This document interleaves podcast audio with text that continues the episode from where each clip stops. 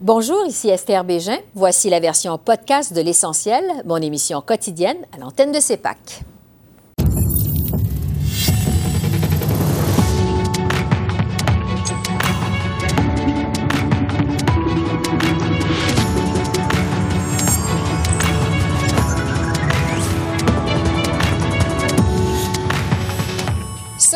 Ottawa ne ferme pas la porte à une augmentation des sommes en santé aux provinces. Une conférence fédérale provinciale sur le sujet le 10 décembre. Le gouvernement Trudeau soumettra son énoncé économique à un vote de confiance du Parlement. Le Canada pourrait-il se retrouver en élection précipitée? On pose la question à notre panel de députés. Progression de la pandémie au Québec. Le premier ministre François Legault devrait-il revenir sur sa décision de permettre les rassemblements à Noël? L'opinion du microbiologiste Don Shepard. Bonsoir, Mesdames, Messieurs. Le premier ministre Justin Trudeau a dû défendre l'approche budgétaire de son gouvernement au lendemain de la présentation de l'énoncé économique de la ministre des Finances, Chrystia Freeland. Selon M. Trudeau, même s'il n'a pas été question de transfert en santé comme tel dans cet énoncé économique, cela ne veut pas dire qu'il est fermé à l'idée pour autant. Le premier ministre a d'ailleurs annoncé que la très attendue rencontre fédérale provinciale pour discuter justement des soins de santé au pays se tiendra le 10 décembre, soit jeudi de la semaine Il promet qu'il n'arrivera pas les mains vides devant ses homologues provinciaux, mais rappelle du même souffle tout l'argent qu'Ottawa a déjà consenti aux provinces depuis le début de la pandémie. Au contraire, dans l'énoncé économique, Raymond, on a parlé euh, de, des investissements sans précédent qu'on a fait dans les systèmes de santé pour aider les provinces. On parle d'un milliard de dollars directement pour les provinces, en plus des transferts de santé habituels. On parle de 25 milliards de dollars euh, pour euh, la relance euh, sécuritaire, qui comprend de l'argent pour de retour à l'école et pour, pour les plus vulnérables. Au total, en les investissements reliés à la santé, on parle d'une hausse de presque 25 des transferts en, de l'équivalent des transferts en santé de cette année. On va continuer d'être là pour aider les provinces à passer à travers cette crise. Et j'ai hâte d'avoir cette conversation la semaine prochaine sur ce qu'on va faire dans les années d'après euh, quand euh, on aura passé à travers cette crise. Et la question des transferts en santé a rebondi aux communes cet après-midi. Euh, le Bloc québécois a profité de sa journée de l'opposition pour déposer une motion demandant à Ottawa d'augmenter de façon significative et durable les transferts canadiens en santé, et ce, avant la fin de 2020, avant la fin de cette année. Entre-temps, on sait qu'hier, dans son énoncé économique, le gouvernement a aussi promis un milliard aux provinces et territoires pour leurs centres de soins de longue durée, de l'argent conditionnel à l'établissement de normes nationales pour ces établissements. Le chef du Bloc québécois y voit une ingérence dans les champs de compétences des provinces. On l'écoute. J'ai une surprise pour le gouvernement. On a fait des vérifications et la santé est une juridiction du Québec et des provinces. Et le Québec et les provinces ont présenté des demandes unanimes sur les enjeux de transfert en santé qui sont cruciaux pour prendre soin des gens les plus fragiles et les plus vulnérables. Or, le premier ministre a reporté au 10 décembre sa rencontre avec les premiers ministres. C'est fin, c'est bien, bien, commode parce qu'il n'y aura plus de Parlement après, qu'on ne pourra plus y poser de questions. Quelles sont les propositions du premier ministre pour les provinces et est-ce qu'il va se présenter là les mains vides? Très honorable Premier ministre. Euh, Monsieur le Président, ça fait euh, dix mois maintenant qu'on travaille avec les provinces pour euh, aider pour leur livraison de leur système de santé, que ce soit avec la Croix-Rouge ou l'armée canadienne, que ce soit avec les milliards de dollars que nous avons transférés pour aider les provinces à, à, à, faire fonctionner leur système à l'intérieur de cette pandémie. Nous allons continuer de travailler avec eux, mais en même temps, il faut savoir que je m'en engagé directement avec les premiers ministres et non avec des partis d'opposition fédéraux. Et du côté de Québec, on a qualifié d'inacceptable aujourd'hui la volonté du gouvernement Trudeau de lui imposer euh, des normes nationales pour les CHSLD. D'autant plus que les provinces sont restées euh, sur leur fin quant au transfert en santé au lendemain de cet énoncé économique d'Ottawa. Voici là-dessus François Legault. S'il veut vraiment nous aider dans les CHSLD, dans les hôpitaux, euh, dans tout le réseau de la santé, bien, il faut qu'il nous envoie un signal qui est prêt à augmenter sa contribution récurrente Parce qu'en plus, on voit que le déficit structurel est moins grand au fédéral que dans les provinces. Donc, euh, un, il y a la marge de manœuvre. Deux, ben, il y a une responsabilité. Au début, il contribuait à 50% des dépenses de la santé, puis il est rendu à seulement 22 puis à chaque année, les dépenses de santé augmentent de 5-6% C'est la seule dépense qui augmente à un rythme aussi rapide dans toutes les dépenses de tous les gouvernements, ce qui voudrait dire, par exemple, pour le Québec, 6 milliards de plus par année, sans condition. Pas d'histoire comme il y avait dans le budget hier, de dire on va se mêler d'avoir des normes pour les CHSLD. Je vois vraiment pas ce que le fédéral connaît là-dedans puis ferait là-dedans. Au lendemain du dépôt de l'énoncé économique de son gouvernement, euh, le premier ministre Trudeau a aussi annoncé son intention de le soumettre à un, vote de confiance aux communes. M. Trudeau a dit qu'il avait raisonnablement confiance que les partis d'opposition allaient voter pour non, ne veulent pas euh, lancer le pays en élection. Ce sera d'ailleurs notre premier sujet avec notre panel de députés que je vous présente à l'instant. Pour les libéraux, Rachel Bandayan, pour les conservateurs, Luc Berthold, pour le Bloc québécois, Gabriel Sainte-Marie et pour le NPD, Alexandre Boulris. Bonsoir à vous quatre. Bonsoir. Je vais commencer avec euh, Luc Berthold parce que les conservateurs, vraiment, vous avez attaqué de front cet énoncé économique hier. Le gouvernement Trudeau, vous dites, n'a pas vraiment de plan, brûle de l'argent, gaspille de l'argent. Euh, est-ce que vous êtes prêts, les conservateurs, à lancer le pays en élection en pleine pandémie euh, sur cet énoncé économique? Écoutez, depuis, depuis depuis l'élection de ce gouvernement minoritaire-là, le gouvernement Trudeau, M. Trudeau en personne, tente désespérément de faire porter la faute à tous les partis d'opposition parce qu'il veut aller en élection. Euh, je pense qu'il y a des choses beaucoup plus urgentes que ça actuellement.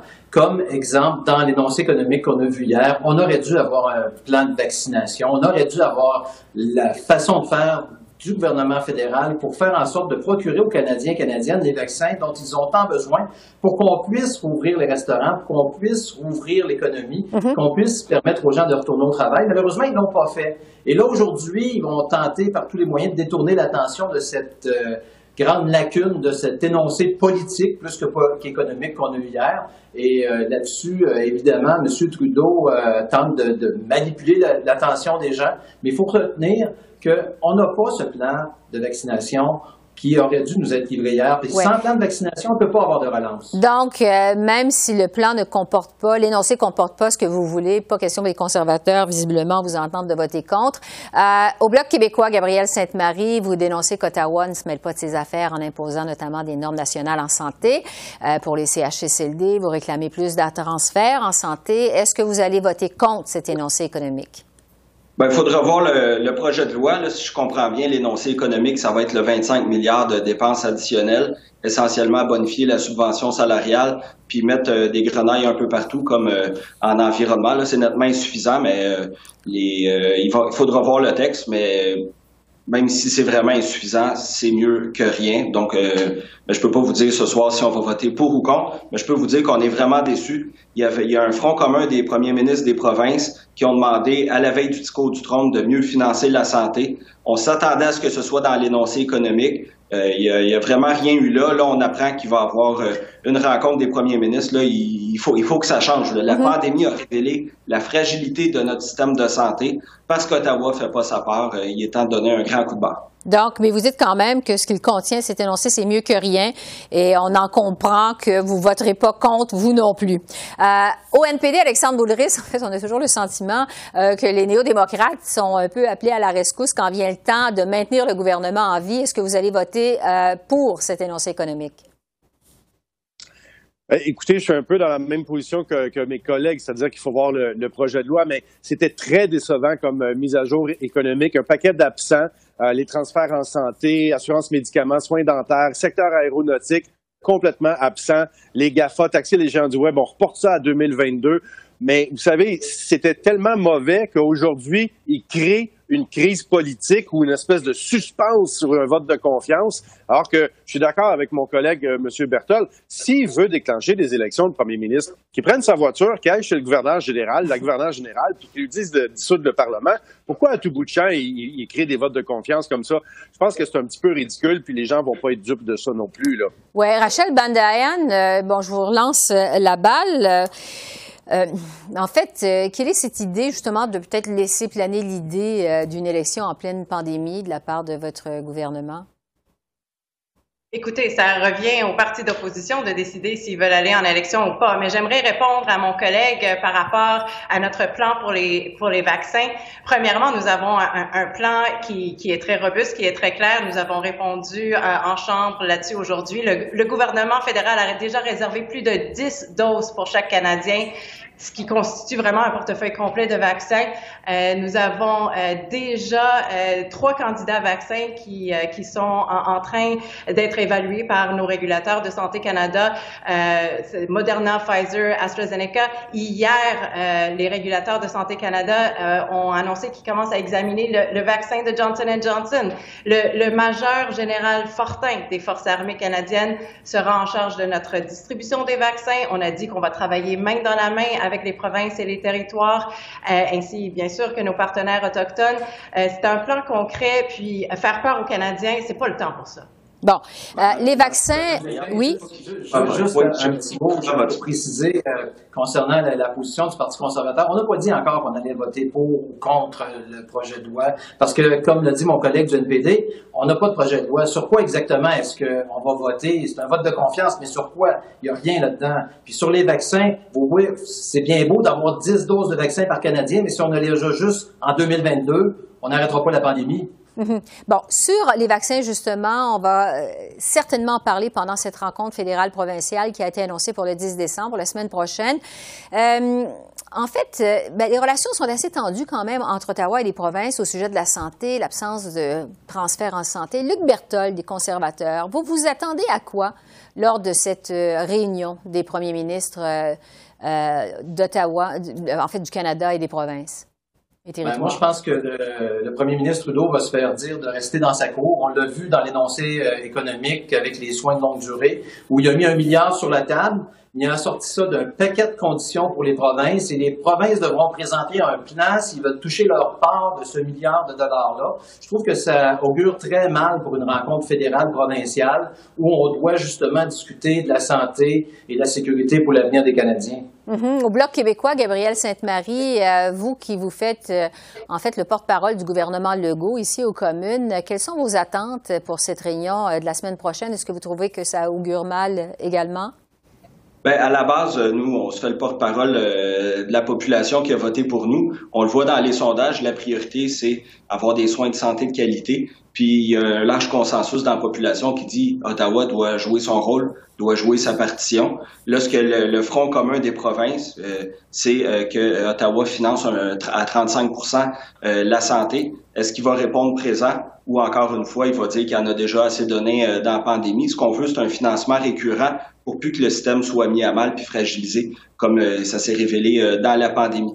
Est-ce qu'il va le faire? C'est pas payant électoralement, euh, mais il pourrait peut-être avoir une entente qu'il y ait un, petit drapeau du Canada sur le chèque qui transfère à partir des, des, impôts et des taxes qu'ils reçoivent des contribuables. disons là, depuis que je siège, j'ai jamais vu chez le premier ministre Trudeau que ce soit sa priorité, mieux financer la santé, mais pourtant c'est la demande numéro un de la population. Alexandre Bouleris du NPD, euh, vous espérez euh, qu'il va en sortir quoi de cette euh, rencontre fédérale provinciale? Ben écoutez, bien financer un système de santé public et universel, c'est quand même une création du, NPD historiquement. Et en ce moment, depuis depuis dix ans, on réclame davantage de transferts en santé. C'est les conservateurs de Stephen Harper qui ont commencé à mettre de la pression sur les provinces en diminuant la hausse annuelle qui, qui, est donnée aux provinces, de passer de 6 à 3 et ensuite de ça, les libéraux ont continué exactement le même plan de match que les, que les conservateurs. Alors qu'on a des les dépenses en santé augmentent de 5% et demi en moyenne par année. Mm-hmm. Le fédéral a des augmentations de juste 3% On se rend compte que c'est pas durable puis c'est pas viable. Le fédéral doit faire sa part euh, de manière vraiment plus euh, équitable et sérieuse. Oui, Rachel Bandayan, justement, euh, le premier ministre s'est quand même dit ouvert à discuter des transferts à long terme en santé lors de cette réunion. Qu'est-ce qui permettrait à votre gouvernement d'en sortir en disant mission accomplie? Écoutez, comme, comme vous dites, euh, le premier ministre a annoncé qu'il avait hâte de collaborer avec les, euh, les premiers ministres des, des, provinces. Nous avons euh, une rencontre de prévue le, le 10 décembre prochain. mais, mais quand j'entends le Bloc dire que le, le santé, c'est pas une priorité pour le gouvernement fédéral, écoutez, 80% de l'argent dépensé au Canada pour lutter contre la COVID-19 provient du gouvernement fédéral. À date, plus de 24 milliards de dollars. ça provient des provinces du gouvernement fédéral. 23 augmentation de 23 en transfert de santé si on compare à l'année dernière. Euh, en, ce qui concerne euh, des, transferts en matière de santé. On va en discuter euh, le 10 décembre prochain à long terme, mais on est là pour les Canadiens. La priorité du gouvernement fédéral, c'est la santé des Canadiens. Bon, alors ça, ça met la table euh, à ce qui s'en vient la semaine prochaine. Avant de vous laisser aller, je veux vous parler des fêtes de Noël parce qu'on apprend euh, aujourd'hui euh, que le ministre, le premier ministre plutôt du Québec, François Legault, pourrait revenir sur sa décision d'autoriser des rassemblements familiaux restreints entre le 24 et le 27 décembre prochain. Euh, c'est une annonce qu'il avait faite il y a quelques semaines. Il est en train de reviser la population, euh, sa position plutôt là-dessus. Vous êtes tous des députés, évidemment, dans des circonscriptions du Québec. Euh, les citoyens hésitent en ce moment, savent pas trop quoi faire. Luc Berthold, qu'est-ce que vous conseillez aux électeurs de votre circonscription? pour les célébrations du temps des fêtes dans Mégantic-Lérable. Qu'est-ce que vous leur conseilleriez? Ben, écoutez, je pense que oui, écoutez, je pense que c'est important que les gens respectent les consignes de la santé publique. Euh, on n'a pas en ce moment entre les mains, on n'est pas vacciné, on n'a pas des tests de dépistage rapide et euh, les gens qui ont les connaissances doivent guider les décisions qu'on va prendre pour le temps des fêtes. C'est triste, c'est pour ça qu'on veut s'en sortir le plus vite possible. Oui, effectivement. Tout le monde veut s'en sortir le plus rapidement possible. Gabrielle Sainte-Marie du Bloc québécois, euh, quel est votre conseil à vous pour vos électeurs euh, dans Joliette? Euh, quoi faire à Noël? Est-ce que vous leur recommandez de se rassembler?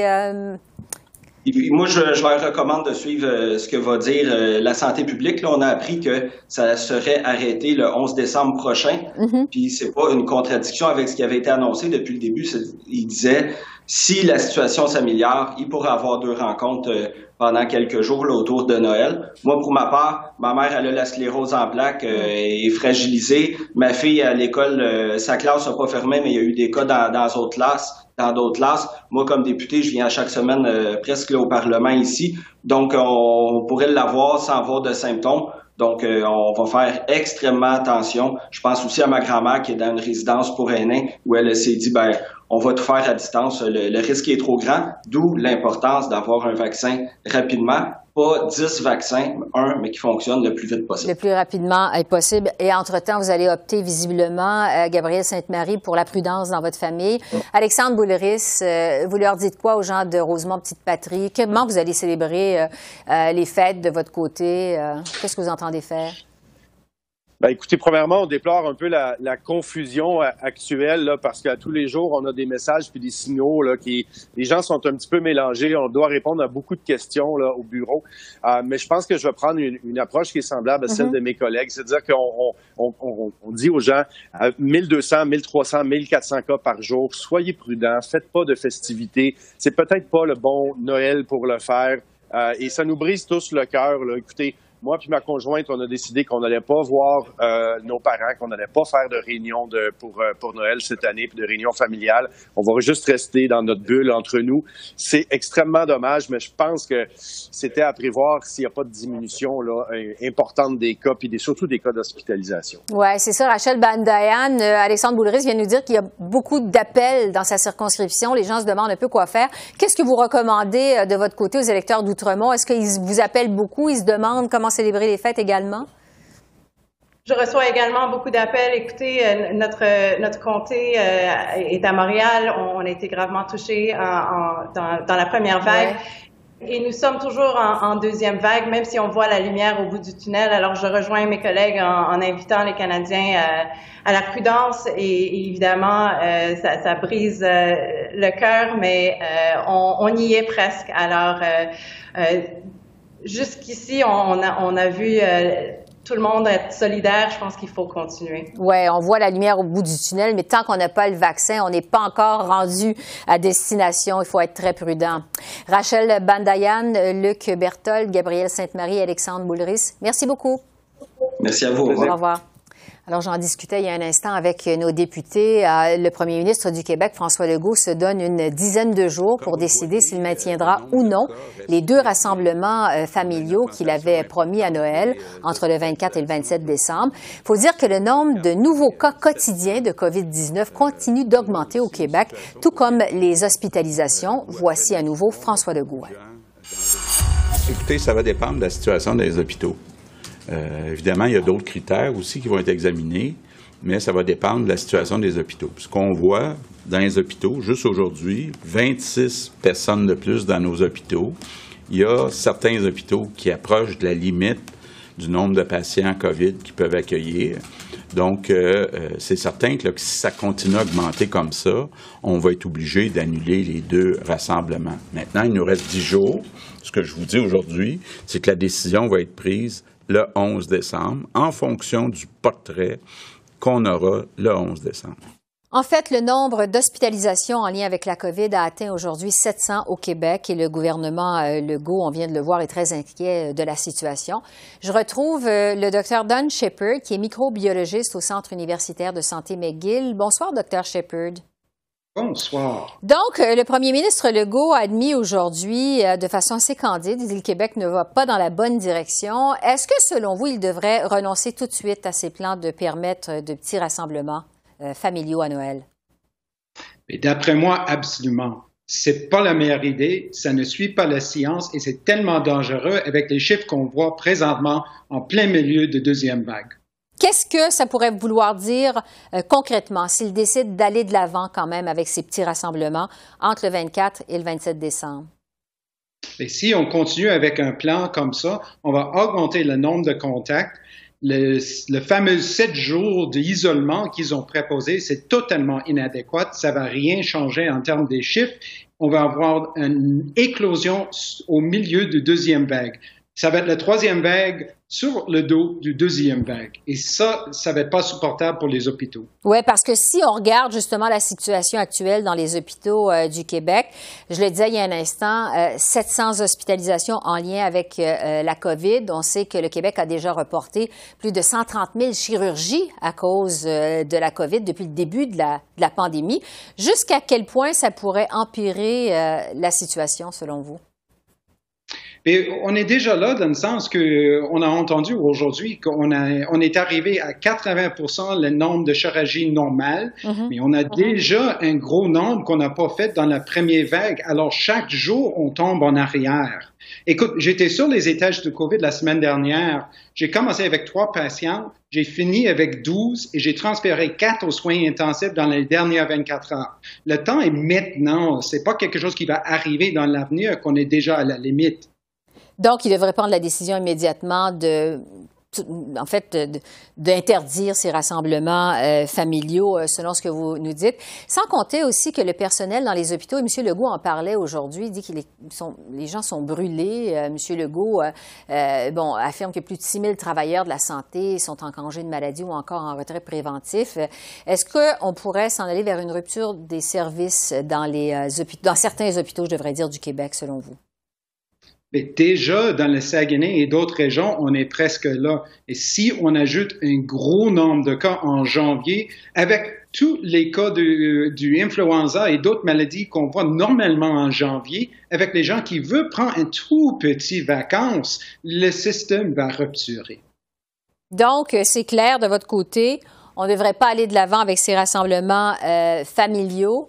Euh, compte tenu de l'état actuel de la situation de la COVID au Québec. Au sujet des vaccins maintenant, Dr. Shepard, parce que les nouvelles sont quand même plus encourageantes de ce côté-là. M. Legault a dit euh, qu'Ottawa lui a laissé entendre que près de 700 000 vaccins pourraient être distribués au Québec d'ici le 31 mars. Euh, ça va vouloir dire quoi pour les Québécois quand les vaccins vont arriver dans les prochains mois, les prochaines semaines peut-être? Mais premièrement, il faut savoir qu'on ne va pas prendre tous les vaccins et vacciner tous les Québécois un mardi matin et la vie va recommencer le jeudi. Hein. C'est pas ça de tout. les vaccins ne sont pas disponibles en quantité adéquate pour vacciner tous les Canadiens ni tous les Québécois. Alors, il faut commencer tranquillement avec les populations qui sont le plus à risque. C'est-à-dire que les gens du, euh, CHSLD, les travailleurs dans le système de santé qui sont à risque, mais aussi à risque de transmettre l'infection aux patients si jamais ils attrapent la maladie. Et au fur et à mesure, on va continuer d'aller dans la communauté surtout pour les personnes âgées euh, ou avec d'autres problèmes médicaux, parce que eux autres sont plus à risque. Et finalement, ça, ça va être la population qui sont en santé, le grand public, qui vont avoir de l'accès aux vaccins. Donc, ça va se dérouler euh, dans un certain ordre. Il y a des gens qui vont être vaccinés en premier, ensuite en deuxième, la population en général, de façon euh, à la, en bout de ligne. Euh, est-ce que le Québec est prêt pour la vaccination massive? Parce qu'on a quand même eu quelques coups de pratique, notamment avec le H1N1 en 2009. Est-ce qu'on va être prêt au Québec une fois qu'on va avoir les vaccins? On n'est pas sûr si Québec ni les autres provinces sont totalement prêtes parce qu'on n'a pas les chiffres exacts du euh, gouvernement fédéral ni les dates. Alors, c'est un peu difficile à planifier quand, les chiffres sont pas fluides. Mais je pense qu'on a de l'expérience, on a déjà planifié. Il y a des défis. Le grand défi présentement, c'est euh, les vaccins du ARN prend une vraie congélation de moins 80 ou moins 20 et ça prend des congélateurs. Alors, on peut pas juste livrer ça à femme à prix puis laisser dans le frigo en attendant que quelqu'un vienne pour un vaccin. Il faut changer la façon qu'on veut livrer le vaccin et ça, ça va être des centres de vaccination où on peut conserver le vaccin à froide comme il faut. Oui, parce que ça va prendre, comme vous dites, quand même une certaine logistique autour de cette vaccination massive, mais quand même, on nous dit au Québec qu'on a l'habitude, qu'on possède les congélateurs que ça ne devrait pas être un problème. C'est pas ce que vous pensez? Mais c'est exactement comme j'ai dit. C'est pas qu'on va vacciner toute la Provence dans une journée. On a un peu du temps parce que quand on commence, ça va être les CHSLD et le système de santé qui va recevoir les premières doses. Et c'est là où on a les appareils, les frigos, etc., etc. Mm-hmm. Ça donne un peu du temps entre aujourd'hui puis la date qu'on va vacciner la grande public. Donc, euh, on va avoir le temps encore, euh, en attendant les dates justement et les doses de vaccins, de s'organiser au Québec. Mais d'ici là, il faut le rappeler, faut, euh, ben, on n'est pas sorti du bois parce qu'on a tendance à penser que parce que les vaccins s'en viennent, on voit la lumière au bout du tunnel, mais on n'est pas encore rendu là. Il faut rester prudent vous, euh, je vous demanderais comment vous allez célébrer Noël? Qu'est-ce que vous conseillez aux Québécois qui se posent la question alors euh, qu'on attend le plan, euh, finalement, la décision finale de M. Legault pour le 11 décembre? Qu'est-ce que vous allez faire, vous, à Noël? Et moi, j'ai quatre enfants. Mmh. Alors, mes mmh. trois garçons sont capables de faire un vrai isolement 14 jours seuls. Et comme ça, je sais que à Noël, il va être stérile, si vous voulez. Mais ma fille est enseignante. C'est impossible pour elle de faire 14 jours d'isolement et malheureusement, je ne vois pas ma fille euh, cette Noël. Et c'est tellement triste. Le Noël, pour moi, c'est magique, c'est tellement important, mais c'est plus important que je prends soin des gens autour de moi, que je n'en mangerai pas avec toute ma famille. Ouais, donc ça va être euh, un Noël avec euh, les enfants qui vont pouvoir faire l'isolement pendant 14 jours au préalable. Le 14 jours, c'est tellement important et c'est l'isolement seul. Parce qu'on sait très bien ce qui va arriver avec le fameux 7 jours. C'est les enfants qui sont à l'école vont retourner à la maison. Quelques-uns vont avoir du COVID. Et il ne faut pas oublier que 90% des gens vont pas faire des symptômes avec le COVID, mais ils sont contagieux. Alors, ils vont transmettre le virus avec les parents, les frères et les sœurs dans la même maison. Et dans la fameuse 4 jours, ils vont transmettre le virus à tout le monde. Sept jours en boule familière est totalement inadéquate. Point final. Donc, on doit laisser tomber euh, le rassemblement de famille si on ne peut pas s'isoler 14 jours au préalable. Don euh, Shepard, microbiologiste au Centre universitaire de santé McGill, merci beaucoup. Merci beaucoup. Alors voilà, c'est comme ça qu'on a vu l'essentiel de l'actualité de ce mardi 1er décembre sur la colline parlementaire à Ottawa. Esther Bégin qui vous remercie d'être à l'antenne de CEPAC, la chaîne d'affaires publiques par câble. Je vous souhaite une excellente fin de soirée et à demain. Au revoir.